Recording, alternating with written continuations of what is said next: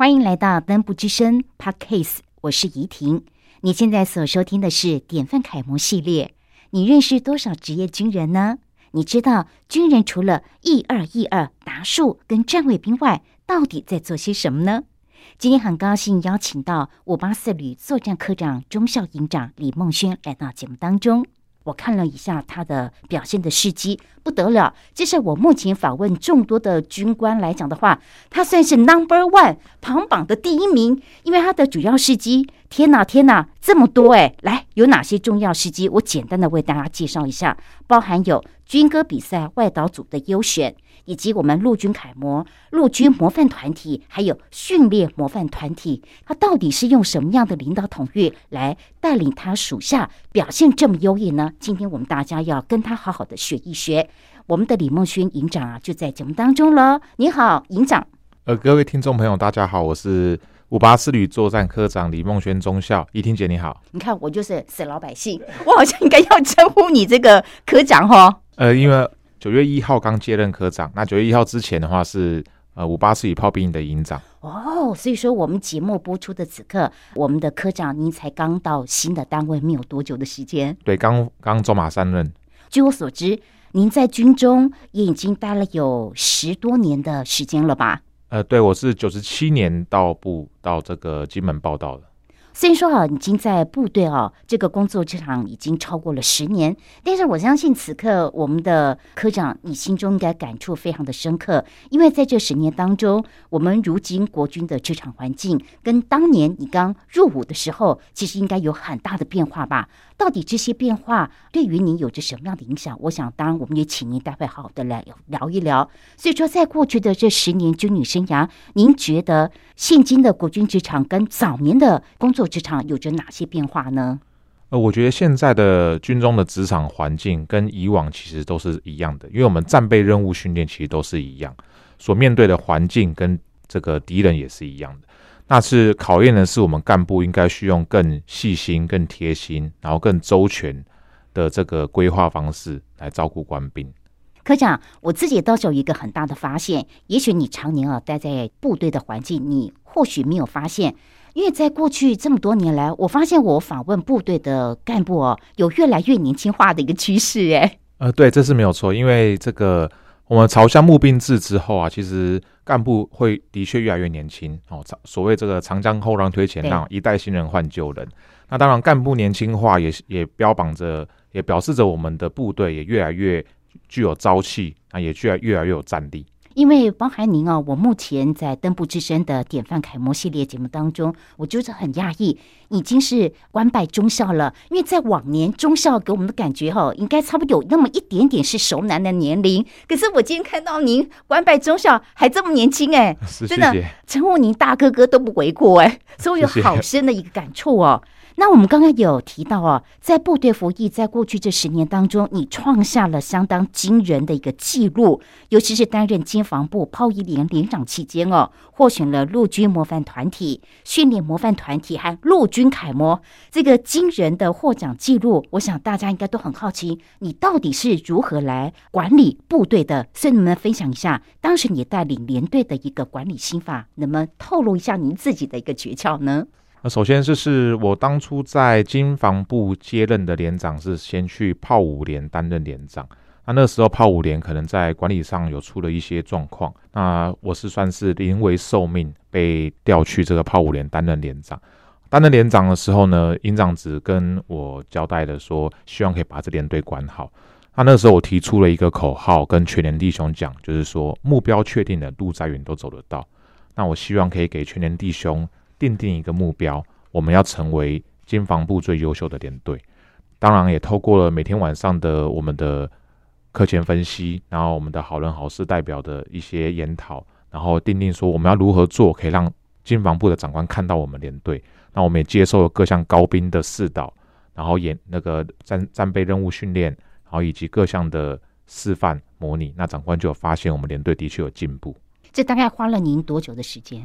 呃，在炮五连大概接任一年，然后后来从炮五连呢，我们又因为金翠案的裁兵编关系，又跟原本的金东炮兵连合并成炮一连，就变成我又就去炮一连担任连长。那这里面蛮值得提一下的，就是因为它是两个不同连队的团体，然后它我们必须把它整并在一起，所以一开始的时候，的确两个连队的士官兵其实是有些隔阂的。那这时候更去考验干部，考验干部就说如何要让这两个连队的原本两个团体的士官兵可以融入在一起，然后再再创佳绩这样。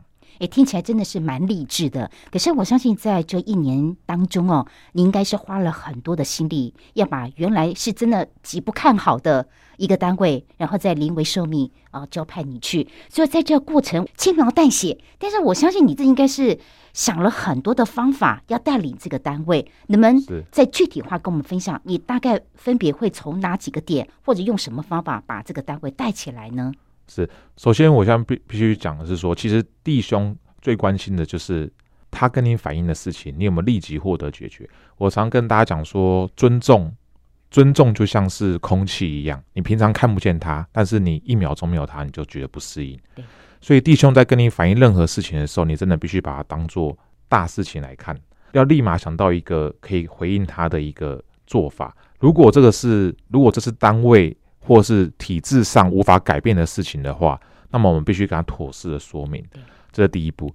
那第二步就是我会定定说，我们全年要达成什么样的目目标。比方说，我会先定定讲，半年后我们全年的体能要合格，然后或是说在七个月之后，我们准备参加我们经防部的连性操演。那在操演的时候，我们要我们要达到哪些的目标？还是呼应我刚刚讲的那一句，就是目标确定的路在远都走得到。是讲的非常的清显，但是我觉得它真的就是精华。尤其你刚刚有谈到，定好目标，路再远都走得到。而且你的这个目标其实不是好高骛远的目标，你大概会有分短程、中程和长程的一个目标，是大家一定可以做得到的目标。没错，呃，首先第一个一定要先维护好军纪事件。嗯，那我就跟全年弟兄讲这个军纪事件对我们的影响。然后以及我希望达到什么样的目标？我希望所有人对我坦诚，我希望所有人都可以对我坦诚，我才能帮你解决任何问题。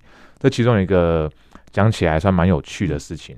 呃，当时我们在在防区，我们在进防部就称之为防区，在防区里面有金金门籍的弟兄会骑骑乘机车。那如果我们造成车祸的话，其实都算是一个小型的军机案件，都是算会被检讨。那我们就有一位志愿役士兵呢，他就出了车祸，然后被送去医院了。然后这这个打电话跟我讲，那时候我就气冲冲的跟着我们士官督导长到医院去看他。原本正想要大声斥责他的时候，这个旁边的护士就说：“这个连长连长，你不要生气，你们这个弟兄真的是非常拥护你们连队。”他送上救护车的时候，第一件事情要问他说打电话给他妈妈谁的时候，他说：“不行不行，我要先跟我们连长回报这件事情。”所以我听到这时候，当下我就觉得说啊，这个弟兄他的确有把我讲的话听进去，然后还是有点蛮感动的。然后这件事情后来就在也也那当然也是因为没有人伤亡了，然后也做也做了妥适的处理。那这弟兄后来表现也都很不错，代表说你讲的话他有听进去。哎，真的这个部分很不容易耶，因为我们也看过在很多的单位，就是说长官三声鼓令，可能做了很多军阶的要求。不会听的，真的耳朵就是很硬。可是，在您的带领之下，你众多的叮咛要求，他们都听在心里头。所以，意外发生的时候呢？先不通知自己的父母亲哦，要通知您哦。对，他说要先跟连长讲，先跟连长回报。对，也把你当成是这个家人哦。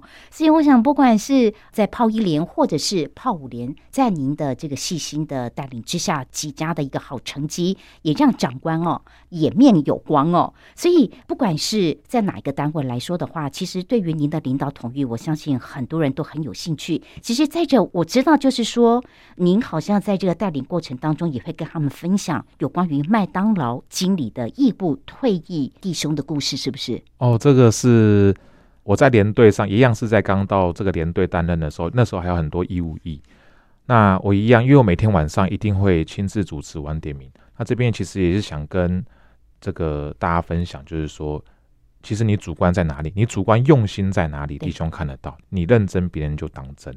那我们在利用这个早晚点名的时间，都会分享很多。共同经营的理念，所以就是刚刚讲的那句话，目标确定的路在你都走得到。那就其中有一个 EV 弟兄呢，他退伍了之后，他是在麦当劳担任助理，开始一直当当到后来当了经理。那其实他都没有跟我们联络，但是我们彼此是认识，有加脸书好友。我就有一天在脸书上看到他升店经理的时候，他就 po 了这句话，他说非常感谢一路上感谢谁的帮助，谁的帮助，其中也感谢他在金门服役的时候的连长跟我讲了这句话，就是你对本人对，就是我。然后他就跟说这句话对他影响很深刻。嗯然后我看到的时候，当下真的是蛮感动，觉得说的确，我们担任主观的是具有很大的影响力。如果你可以在你的军旅生涯当中影响了几个人，或许就会改变他的人生。能不能把影响你那位弟兄的那几句话，能不能再重复一次？目标确定了，路再远都走得到。是为什么这句话对于您而言的话，你会呃不时的跟弟兄来分享？是不是这句话也影响到您呢？呃，对，因为其实我发现，其实很多弟兄在服役的过程中，他是有点彷徨的。他进来可能为了这份工作，或者是可能是家人的印象，他对他自己的生活目标是很彷徨的。那我觉得国军其实有推动很多辅助的，应该说很多终身学习跟成长的机会，但是他的内涵跟意涵，弟兄可能感受不到。他不知道，他说为什么我要去去公益军修？为什么我要终身成长？这是对他自己好的事情，所以我才提出了这句话，浅显易懂。然后我希望让大家可以理解到说，你在服役的过程中，你可以设定很多人生目标。这边还有一个案例可以跟大家分享，就是当时我也是带的一个志愿役士兵，那后来他在我任内的时候是升士官，升了士官之后我就离职了，我到司令部就。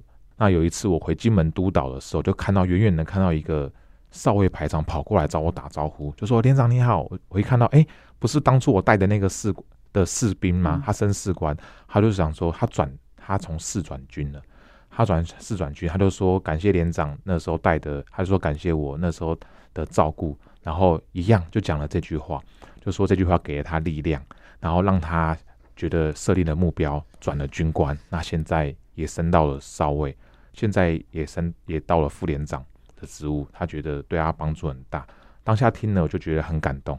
哎，好欣慰哦！不要说你感动，我觉得不管是我还是正在收听节目的朋友们，听到了您跟大家分享的“定好目标，路再远都走得到”，居然也改变了，也影响了这么多的官士兵哎。是哦，所以说麻烦我们的听众朋友们记得我们科长的这句名言：“定好目标，路再远都走得到。”把它当成是我们人生当中的座右铭。我相信有一天你一定会被这句话给影响，而且是影响深远。我觉得另外一个部分哦，我觉得好特别哦，就是您在担任金防炮一连连长期间哦，还参加了这个军歌比赛，荣获了外岛组的优选。哎，很想请教您这个问题哦，因为在部队唱军歌，这感觉上是理所当然的。跟我们分享一下，您觉得在部队唱军歌，它的重要性在哪呀？呃，我一直觉得军歌在我们国军中是非常重要的一环，因为音乐从古至今就是可以给予人力量跟抚慰人心。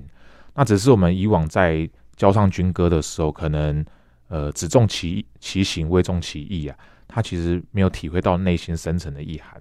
那我觉得最明显、最明显的就是，如果你全连一起练唱一首军歌的时候，可以凝聚向心力，这是非常明显的。就是我们在官校的时候，学长都要教我们唱军歌，一出军纪案件就要唱军纪歌，就是可以提振人心、提振士气的作用。是这个，我是相当的有感，因为我记得在我们小学的时候，那个年代，我们都一定从小学生就开始要练唱军歌，真的就有所谓的军歌比赛。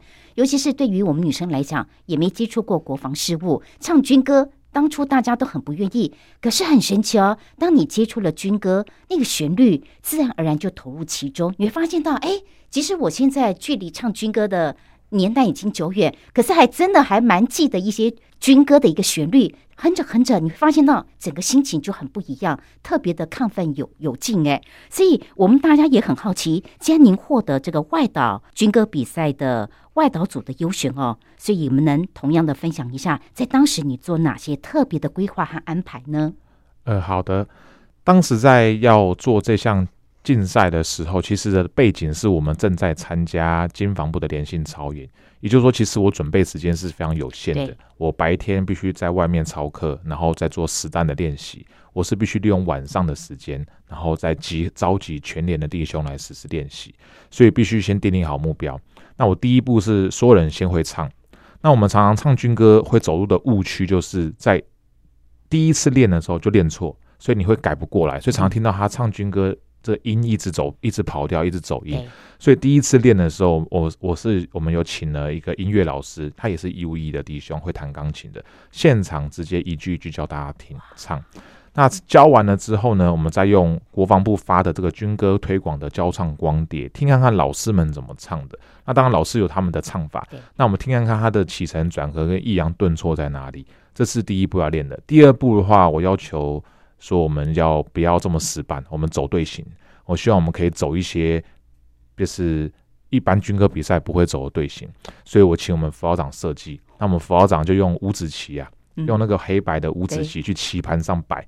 摆什么形状，然后怎么走，然后走完了之后呢，找干部先看队形。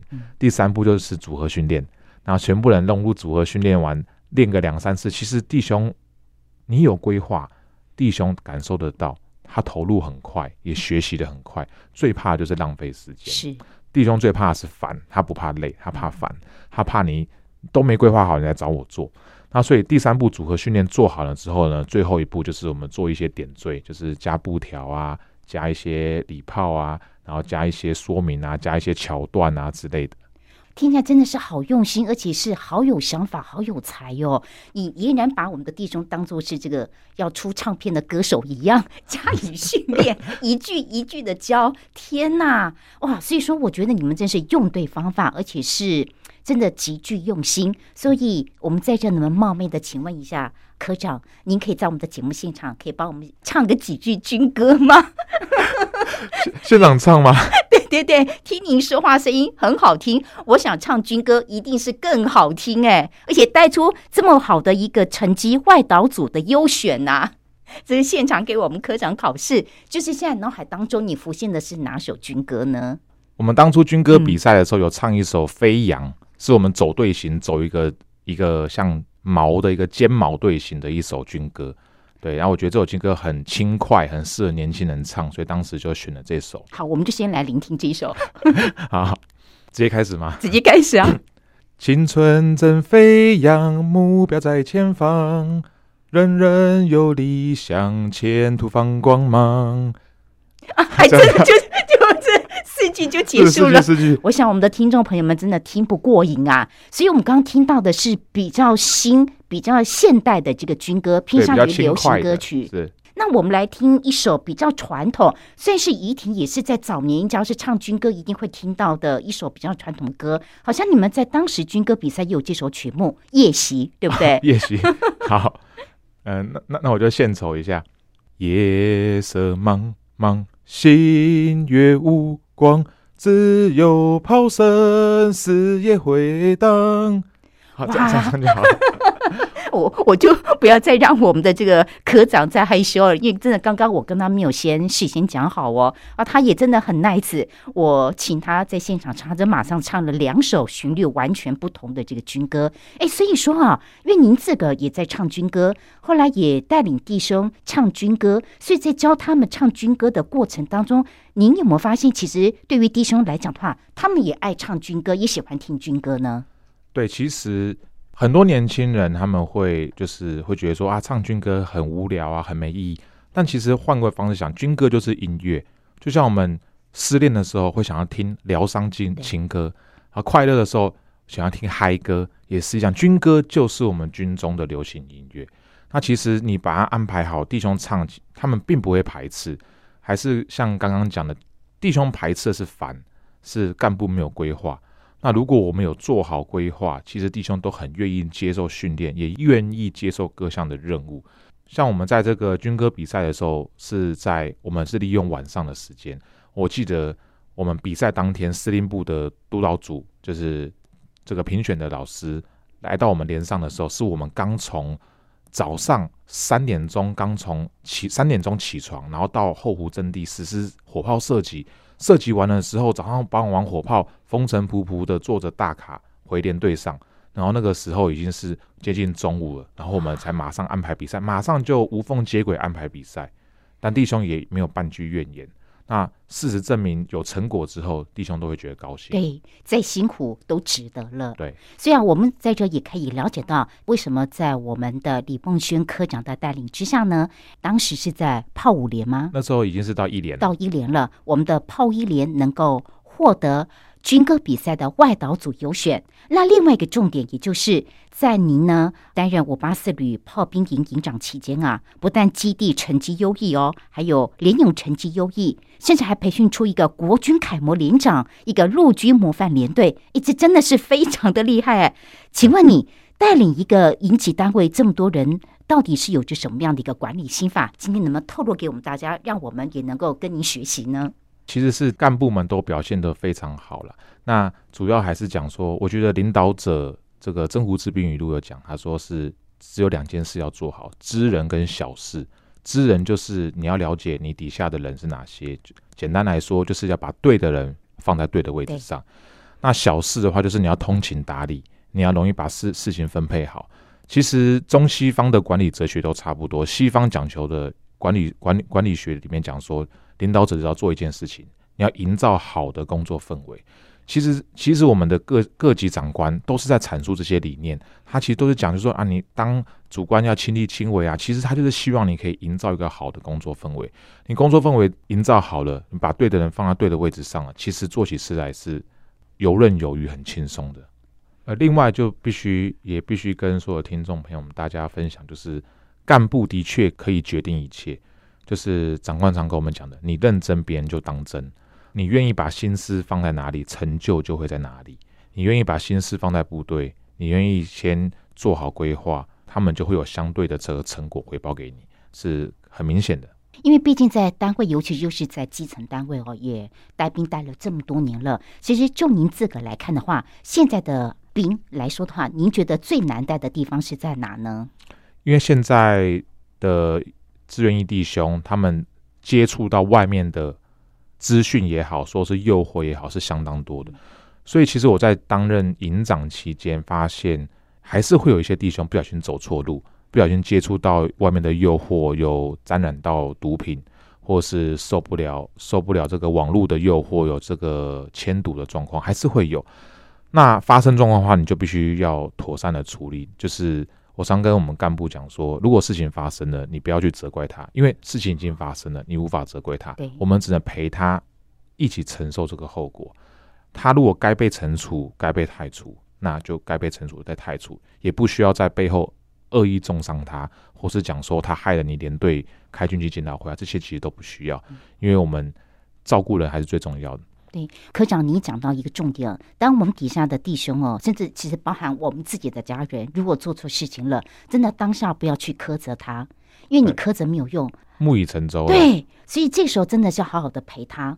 让他那个心情能够调试过来，之后该说的我们再说，而且他也要自己去面对他所做错事的这个后果，这个是很重要的。对，所以我现在能够体会到，为什么在你带领之下，在那几年哦，能够陆陆续续获得这么好的一个佳绩。所以相对的，我觉得你应该也是。